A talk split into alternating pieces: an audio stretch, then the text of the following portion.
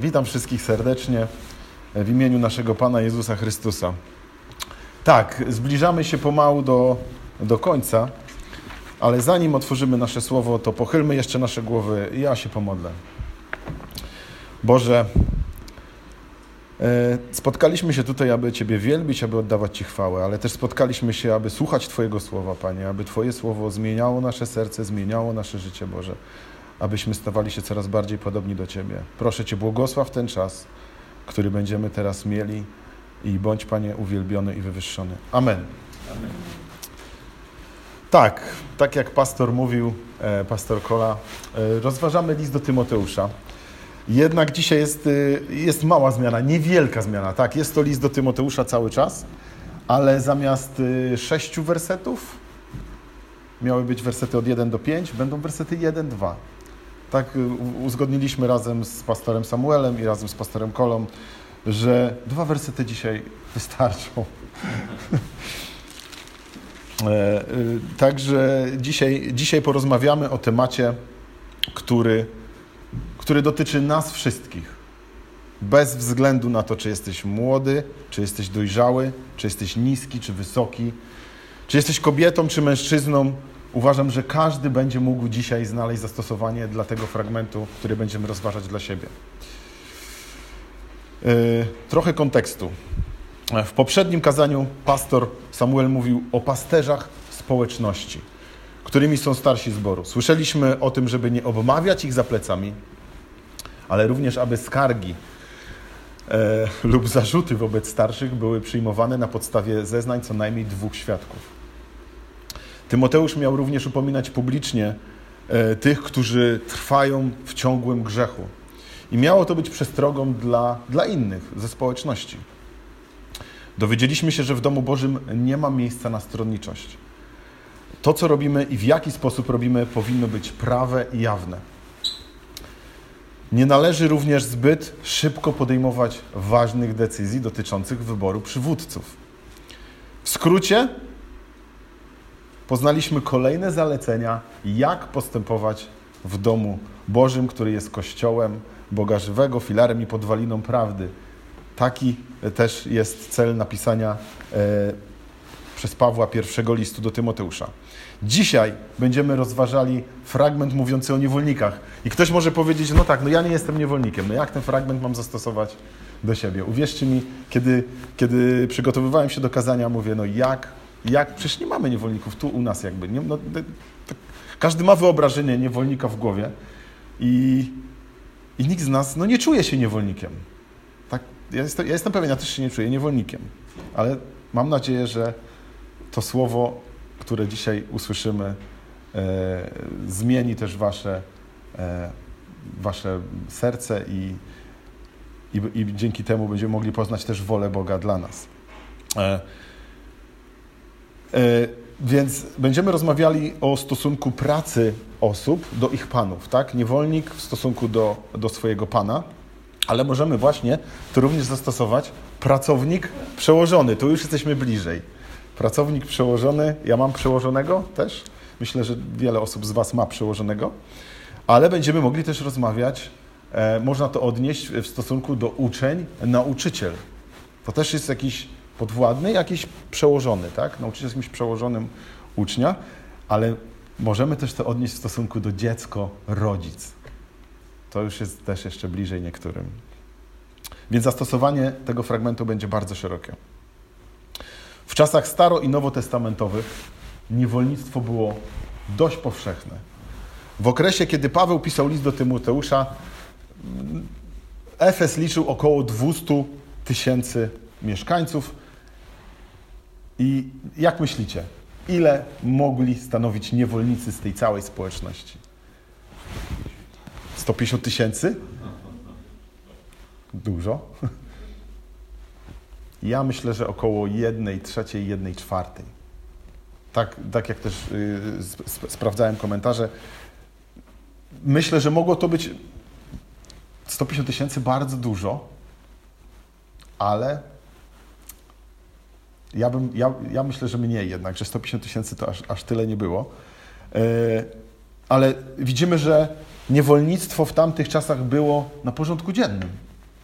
To było coś, z czym się każdy spotykał. No jedna czwarta osób. To gdybyśmy sobie jedna czwarta, jedna trzecia, gdybyśmy teraz sobie tu pomyśleli, że odliczyli co trzecia osoba, co czwarta jest, mogłaby być niewolnikiem. I dzisiaj niewolnictwo jest formalnie zakazane we wszystkich krajach świata, ale de facto jest praktykowane bardzo szeroko. Jest jedną z, najszybszych, z najszybciej rozwijających się e, gałęzi nielegalnego biznesu obok broni i narkotyków. Organizacje antyniewolnicze niewolnicze szacują e, ich liczbę na około 30 milionów. Może więcej czasem, no to zależy jak, to, jak kto to odniesie. I handel ludźmi wiąże się ze stosunkowo niskim ryzykiem, ale dużym potencjałem zysku. Grupy przestępcze coraz bardziej zainteresowane są tym procederem, ponieważ w przeciwieństwie do narkotyków i broni, ludzie mogą być sprzedawani wielokrotnie. Raz, drugi raz. Y, jak, jak mówię o niewolnikach, to trochę mam w głowie obraz e, osoby, które płacą pieniądze, żeby dostać się do kraju i przez ten kraj dostać się do innego kraju i w tym kolejnym kraju płacą kolejne pieniądze przemytnikom, żeby dostać się na przykład do Polski, a z Polski, żeby dostać się na zachód. Mieliśmy to rok temu chyba na granicy, nawet czasami jeszcze próbują się przedostać. Ci ludzie, którzy tam są, oni uciekają ze swojego kraju. Część ucieka, część szuka lepszego, lepszego życia w, w Europie Zachodniej, ale płacą te pieniądze. I później płacą znowu, żeby dalej iść. Więc to jest taki handel ludźmi. Po prostu odbywa się taki handel. No, zapłać mi, ja ciebie dalej przetransportuję. Ale Biblia, co mówi na ten temat? Kto uprowadzi człowieka? To czy go sprzedał, czy znaleziono go jeszcze w rękach jego, musi ponieść śmierć. Mówi o tym druga księga Mojżeszowa, 21 rozdział, 16 werset. Ale Biblia też nie pozwala na maltretowanie, na znęcanie się, na, prze, na, na przemoc wobec, wobec niewolników i miało to też swoje konsekwencje zapisane e, w Słowie Bożym. Jeśli ktoś uderzy swojego niewolnika lub niewolnicę w oko, także je zniszczy, to wypuści go lub ją na wolność za to oko. Podobnie jeśli swojemu niewolnikowi wybije ząb, wypuści ich na wolność za ten ząb. To też możemy przeczytać w drugiej księdze Mojżeszowej. I widzimy, że Bóg wymaga ochrony fizycznej niewolników i nie są mu oni obojętni. Każdy z nas zna historię e, wyprowadzenia Izraela z niewoli egipskiej do ziemi obiecanej. I możemy. Znacie, znacie ten fragment z Księgi Wyjścia. I Bóg dał tam Mojżeszowi zadanie do wykonania. Teraz oto krzyk synów izraelskich dotarł do mnie. Widziałem także udrękę, którą Egipcjanie ich dręczą. Przeto teraz idź, posyłam cię do faraona. Wyprowadź lud mój synów izraelskich z Egiptu. Bóg potępia handel ludźmi, ale również znęcanie się oraz stosowanie przemocy. Przejdźmy do dzisiejszego tekstu. Otwórzmy, już macie otwarte e, Słowo Boże, list do Tymoteusza, pierwszy, e, szósty, szósty e, rozdział. No i przeczytamy dwa wersety. Od pierwszego do drugiego. Wszyscy, którzy służą pod jarzmem jako niewolnicy, niech uważają swoich panów za godnych najwyższego szacunku. Chodzi o to, aby nie znieważano imienia Boga, ani nauczanych przez nas zasad. Ci zaś, którzy mają wierzących panów, niech ich nie lekceważą, dlatego że są braćmi, lecz niech im tym bardziej służą, bo przecież ci, którzy z tej dobrej służby korzystają, są ludźmi wierzącymi i ukochanymi. Tego nauczaj i do tego zachęcaj. Mamy dwa wersety. Pierwszy werset mówiący o wierzącym niewolniku i niewierzącym Panu. Drugi werset mówiący o wierzącym niewolniku i wierzącym Panu. Spójrzmy, co mówi Pismo Święte o człowieku, jeszcze zanim przejdziemy e, dalej. W pierwszej księdze Mojżeszowej czytamy, że człowiek jest Bożym stworzeniem. Stworzył więc Bóg człowieka na swój obraz. Stworzył go na obraz Boga. Stworzył ich jako mężczyznę i kobietę. Wszyscy ludzie mają jednakową godność przed Bogiem. Hiob w swojej księdze zadaje pytanie, na które odpowiedź wydaje się oczywista, ale w, naszym świecie nie każdy, nie każdy o tym wie, nie każdy nawet rozważa takie myśli. Czy nie ten, kto mnie stworzył we wnętrzu mojej matki, nie stworzył także moich sług? I czy on, nie kto inny, nie ukształtował nas w łonie?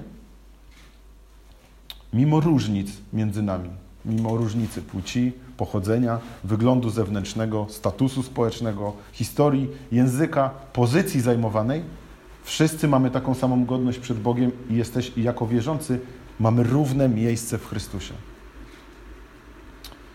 Niewolnictwo było rozpowszechnione w Imperium Rzymskim, ale jak wiemy też w czasach Mojżesza.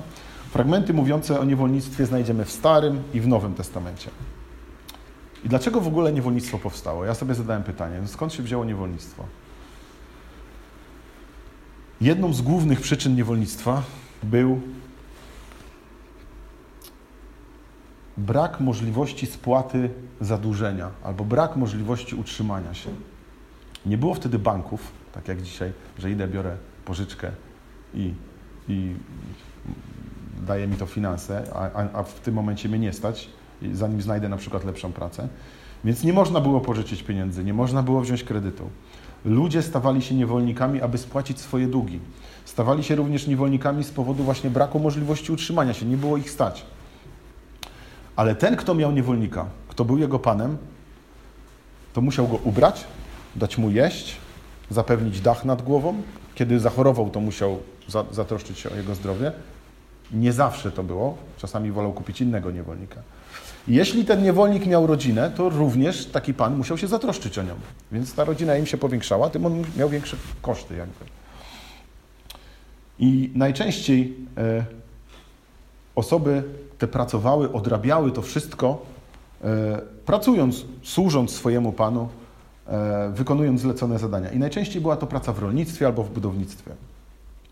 E, niewolnicy też byli służbą w domu swojego pana. Też takie takie sytuacje znajdziemy. E, I najczęściej była to właśnie ciężka praca. To nie, był, to, to, nie były, to nie były lekkie rzeczy. Takie osoby, zarówno niewolnicy w kulturze greckiej, jak i rzymskiej, nie miały żadnych praw i często traktowano ich jak towar. Dzisiaj jesteś u mnie, jak u mnie odpracujesz, będę mógł Cię sprzedać komuś innemu, pójdziesz do kogoś innego, na przykład. E, I prawdopodobnie w kościele efeskim wystąpił problem z etyką pracy w odniesieniu do panującego wówczas niewolnictwa. I relacja pan-niewolnik może nam trochę przypominać dzisiejszą relację pracownik-pracodawca.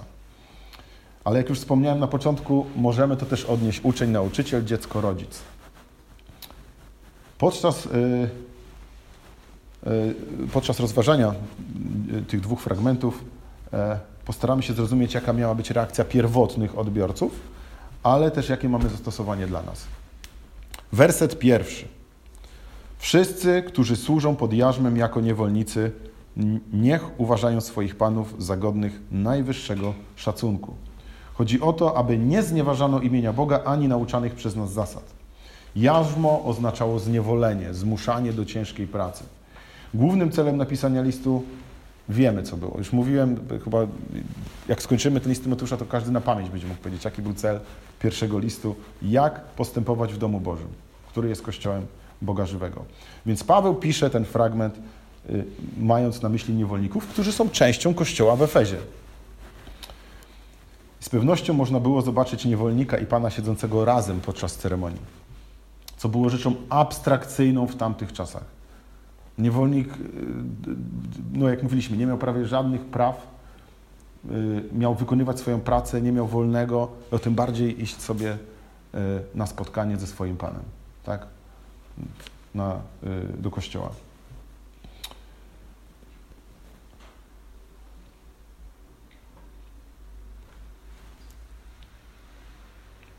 W wersecie pierwszym opisana jest sytuacja, w której niewolnik ma niewierzącego Pana, niewierzącego lub, lub niewierzącego przełożonego. Paweł, żeby też było jasne, nie popierał instytucji niewolnictwa. To nie jest to, że on o tym pisze, to, to nie znaczy, że on zgadzał się jakby z tym do końca. Y, napisał te wskazówki dlatego, aby imię Boga nie było znieważane przez to, jak będą zachowywać się wierzący pracownicy. Biblia nigdzie nie zachęca ani nie nakazuje niewolnictwa, bycie niewolnikiem. Można powiedzieć, że Biblia reguluje zasady oraz stara się zrobić instytucję niewolnictwa bardziej ludzką, czyli nawet troszczy się o, o takie osoby. O zaleceniach dla niewolników pisze również Paweł w liście do Tytusa, który podobnie jak Tymoteusz był przełożonym kościoła, ale na Krecie. I tam również, jak w Efezie, pojawiła się podobna kwestia niewolników. Widzimy, że to nie dotyczyło tylko, e, tylko Efezu.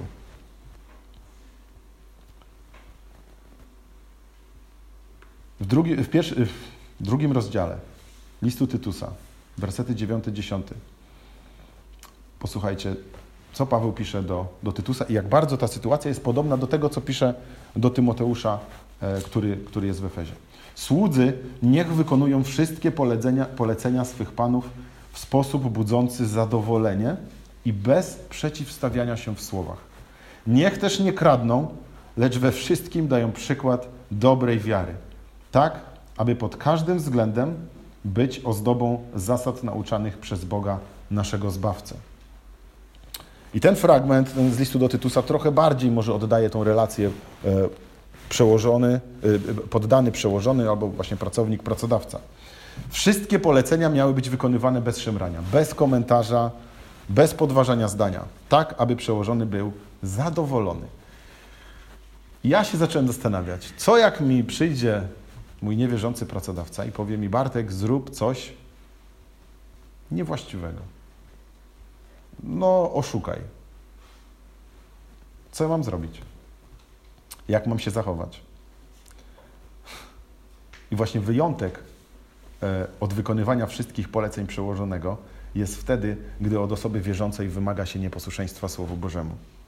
Czyli jeżeli miałbym e, przełożonego niewierzącego i powiedziałby mi Bartek, jedziemy, y, nie raportuj tego, weź, weź ten towar, tak po prostu mieliśmy go zabrać, bez rachunków, bez niczego. No, ja myślę, że to jest kradzież, tak?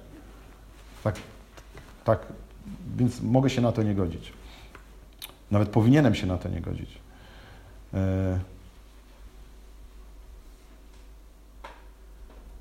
I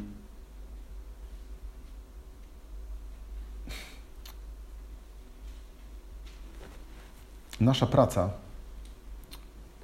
nie powinna być wykonywana tylko wtedy dobrze, kiedy kiedy jesteśmy nadzorowani. Ale widzimy też, że słudzy, ojejku, przepraszam, odjechał mi fragment. O, tutaj. Tak, jestem. E, pamiętacie, kiedy Piotr i Jan zostali postawieni przed Radą Najwyższą?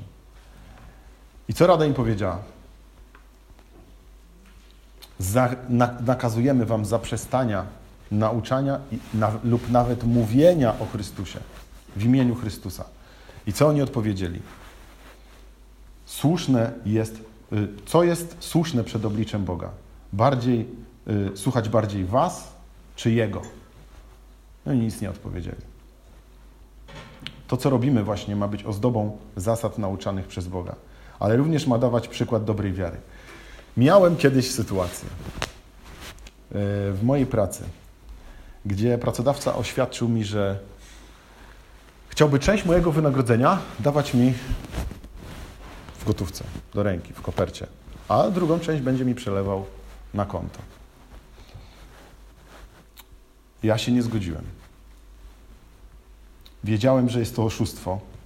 Poza tym nie dałbym dobrego świadectwa jako chrześcijanin. Liczyłem się z tym, że powie mi, no to nie, ja sobie znajdę kogoś innego. Szukałem wtedy pracy. Ja nie miałem pracy, moja żona nie miała pracy. I mieliśmy dwójkę dzieci.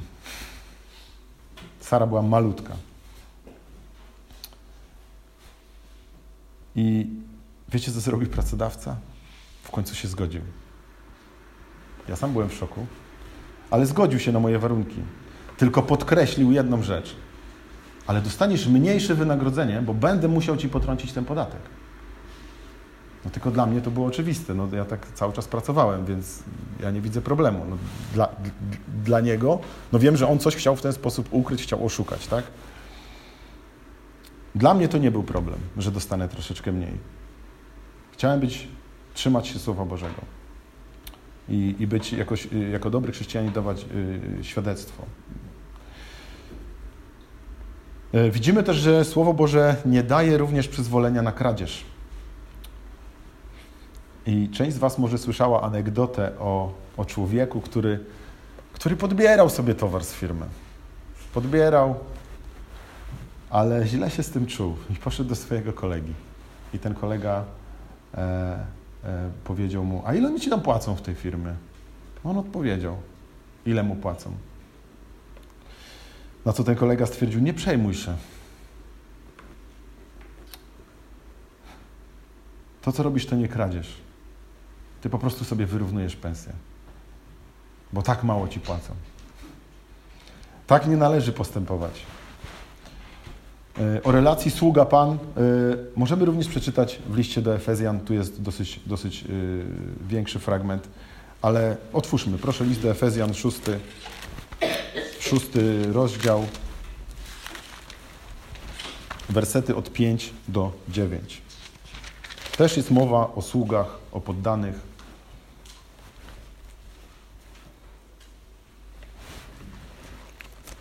List do Efezjan, wersety 6, 5 do 9. Słudzy, bądźcie posłuszni swoim ziemskim panom. Odnoście się do nich z szacunkiem. Traktujcie ich poważnie i służcie im w prostocie serca, jak Chrystusowi. Czyńcie to nie na pokaz, jak ci, którzy chcą się im przypodobać, lecz jak prawdziwi słudzy, Chrystus, jak prawdziwi słudzy Chrystusa, pełniący wolę Boga z całej duszy. Służcie chętnie, tak jak Panu, a nie ludziom. Bądźcie przy tym świadomi, że każdy, jeśli uczyni coś dobrego, otrzyma zapłatę od Pana, niezależnie od tego, czy jest sługą, czy człowiekiem wolnym. A wy, panowie, podobnie postępujcie względem nich. Poniechajcie gruźb. Wiedzcie, że podobnie jak oni, wy też macie Pana w niebie, a u Niego nie ma stronniczości. Słudzy i niewolnicy mieli okazywać szacunek swoim, swoim Panom i poważnie ich traktować. I nawet jeżeli przełożony nie zasługuje e, na to, abyśmy właśnie tak się wobec niego e, zachowywali, jak pisze Paweł, to i tak powinniśmy to robić ze szczerością i oddaniem. Tak, jakbyśmy służyli samemu Chrystusowi. Nasza praca powinna też dawać dobre świadectwo e, jako chrześcijan, tak jak, że jesteśmy chrześcijanami. Mam kolejną historię. Ja często, możecie sobie pomyśleć, to jest też odnośnie mojej pracy, ale innej. Ja często nie zmieniałem pracy. Miałem, nie, nie miałem ich wcale tak wiele. Ale właśnie w jednej z moich, to była jedna z moich takich pierwszych poważnych prac, nie zawsze wykonywałem wszystko prawidłowo. Zdarzało mi się, że razem z kolegami kombinowaliśmy, co tu robić, żeby się nie narobić. E, jak pracować, aby się nie przemęczyć ale też, żeby przełożony tego nie zauważył. I tak było do pewnego czasu. I kiedy zdecydowałem oddać się swoje życie Chrystusowi i postanowiłem iść za Jego słowem, to w miarę upływu czasu przestałem oszukiwać pracodawcę swojego. Sam bym nie chciał, aby on mnie oszukiwał. I moja praca stała się bardziej sumienna, bardziej rzetelna. Przestałem narzekać. Później okazało się, że osoby, które my myśleliśmy, że przełożony tego nie widzi. Później okazało się, że nasz przełożony sobie poszedł na monitoring i wszystko sprawdził. Miał możliwość sprawdzenia dwa tygodnie do tyłu. I on przychodził i mówił: Panowie, nie jestem zadowolony z waszej pracy. Kiedy przychodziło do rozliczenia premii, mówił: No, nie dostaniesz. Ja mówię: Ale dlaczego? Ja byłem wtedy zdziwiony na początku, kiedy, kiedy oszukiwałem. A on mówi: Ja wiem, co robiłeś. Ja wiem, co robiłeś, Bartek. Ja wiem, jak ty pracowałeś. Pomimo, że mnie nie było wtedy w pracy, bo miałeś na przykład nockę, kiedy, kiedy y, prze, prze, przełożonych w większej, y, najczęściej nie ma ich w nocy, to on mówi, ja wiem, co robiłeś. Ja wiem, jak ty pracowałeś. E, ale nie chciałem właśnie tak pracować. I moje życie się zmieniło i nadal chcę, aby Bóg je zmieniał. Wszystko, co robię dzisiaj, jak pracuję, chcę wykonywać tak, jakbym to robił dla Chrystusa. Chcę to robić jak najlepiej. Werset drugi. Przejdźmy z powrotem do listu do, y, do, do Tymoteusza. Do, tak, do listu do Tymoteusza. Ci zaś, którzy mają wierzących panów, niech ich nie lekceważą, dlatego że są braćmi, lecz niech im tym bardziej służą, bo przecież ci, którzy z tej dobrej służby korzystają, są ludźmi wierzącymi i ukochanymi. Tego nauczaj i do tego zachęcaj. Sytuacja trochę inna. Wierzący niewolnik, wierzący przełożony. Niby lepiej. Dla kogo? Dla mnie jako podwładnego?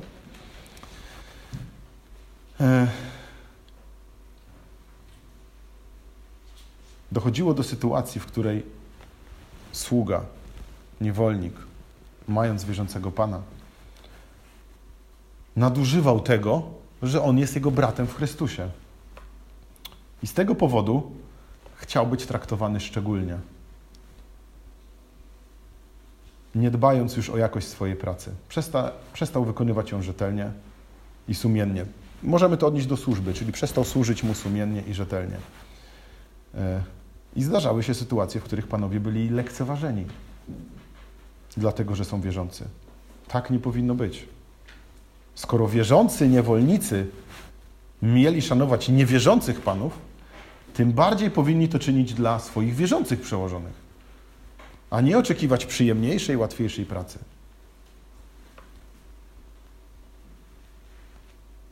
U Boga nie ma stronniczości. W Kościele również nie ma na to miejsca. Bóg nie jest stronniczy, więc i my też nie powinniśmy być.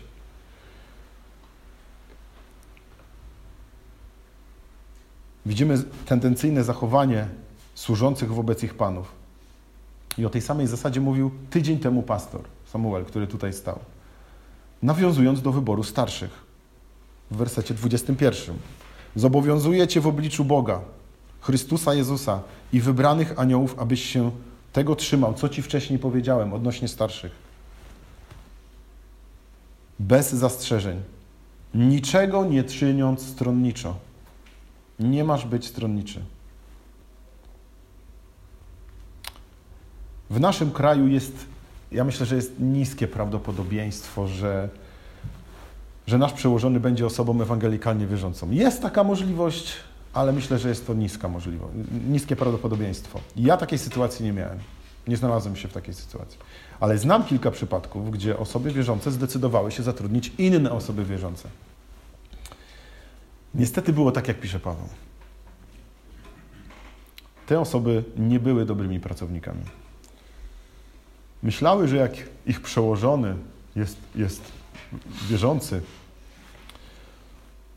to teraz będą miały raj tutaj na ziemi. Okazało się, że pracodawca wymagał od nich dokładnie tyle samo, co od innych pracowników. Niezadowolenie yy, przełożonego czy, czy pracodawcy wynikało z jakości pracy u takiej osoby. Ja nie twierdzę, że tak jest zawsze. To, to nie są sytuacje, żebyście nie zrozumieli, że każdy, y, y, jak będzie pracował u niewierzącego, to zawsze tak zachodzi. Nie, ja wiem o dwóch takich sytuacjach. Znam ludzi, którzy mają firmy i wiem, znam te osoby. Dzisiejsze nauczanie ma nam uświadomić, że cokolwiek robimy i dla kogokolwiek wykonujemy, e, to powinniśmy naszym zachowaniem przynosić chwałę Bogu i być w zgodzie ze Słowem Bożym i Jego zasadami. Dotyczy to również relacji uczeń-nauczyciel, dziecko-rodzic.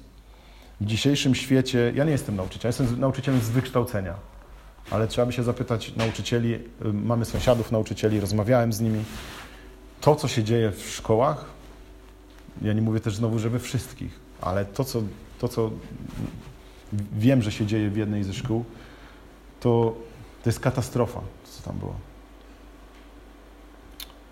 Uczniowie coraz bardziej lekceważą, nawet poniżają nauczycieli.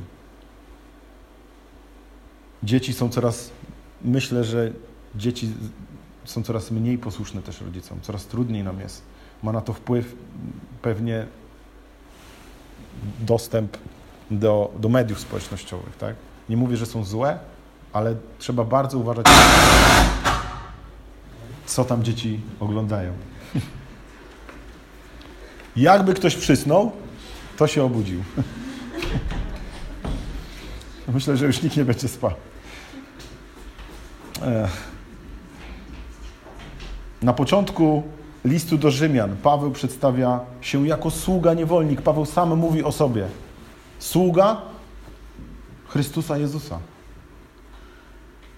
I w dalszej części tego listu do Rzymian znajdują się praktyczne konsekwencje zbawienia dla tych, którzy, którzy go dostąpili. Apostoł przypomina Rzymianom, że przestali być niewolnikami grzechu, ale stali się niewolnikami sprawiedliwości. A co dalej za tym idzie? Stali się sługami Jezusa Chrystusa. Rzymian, y, rozdział 6, wersety 16 do 18. Czy nie wiecie, że jeśli posłusznie oddajecie się w niewolę, to stajecie się niewolnikami tego, kto przejmuje nad wami władzę? Jeśli to będzie grzech, skutkiem będzie śmierć. Jeśli posłuszeństwo, to końcem sprawiedliwość. Lecz Bogu niech będą dzięki, że gdy jeszcze byliście niewolnikami grzechu, całym sercem poszliście za tego rodzaju nauką, z którą was też zapoznano. I wyzwoleni od grzechu staliście się niewolnikami sprawiedliwości. Ja jeszcze, kiedy byłem grzesznikiem,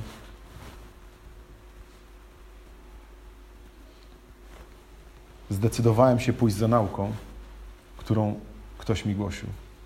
A to była nauka Słowa Bożego. Teraz natomiast, wyzwoleni od grzechu, a oddani w niewolę Bogu, macie korzyść w uświęceniu, a końcem jest życie wieczne. Te fragmenty mówią nam o tym, że wcześniej byliśmy niewolnikami grzechu, teraz staliśmy się niewolnikami sprawiedliwości. Jeżeli oddaliśmy nasze życie Bogu, to On jest naszym Panem, a my jesteśmy Jego sługami. Uważajmy na to, aby swoim zachowaniem nie znieważać imienia Boga ani, ani Jego zasad.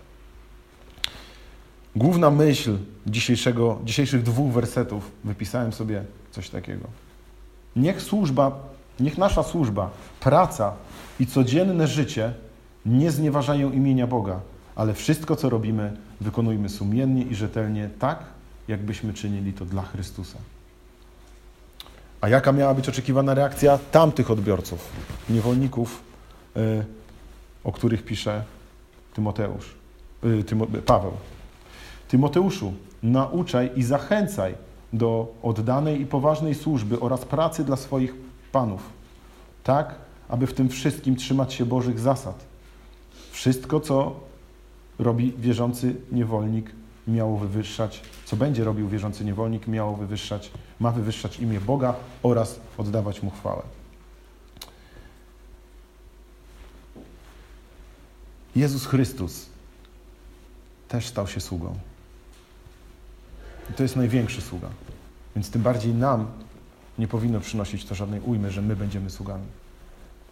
Chrystus, pomimo że był synem, nie wywyższał się nad ludzi. Dał doskonały przykład, jak powinniśmy służyć sobie nawzajem. Ewangelia Marka, 10 rozdział, 45 werset.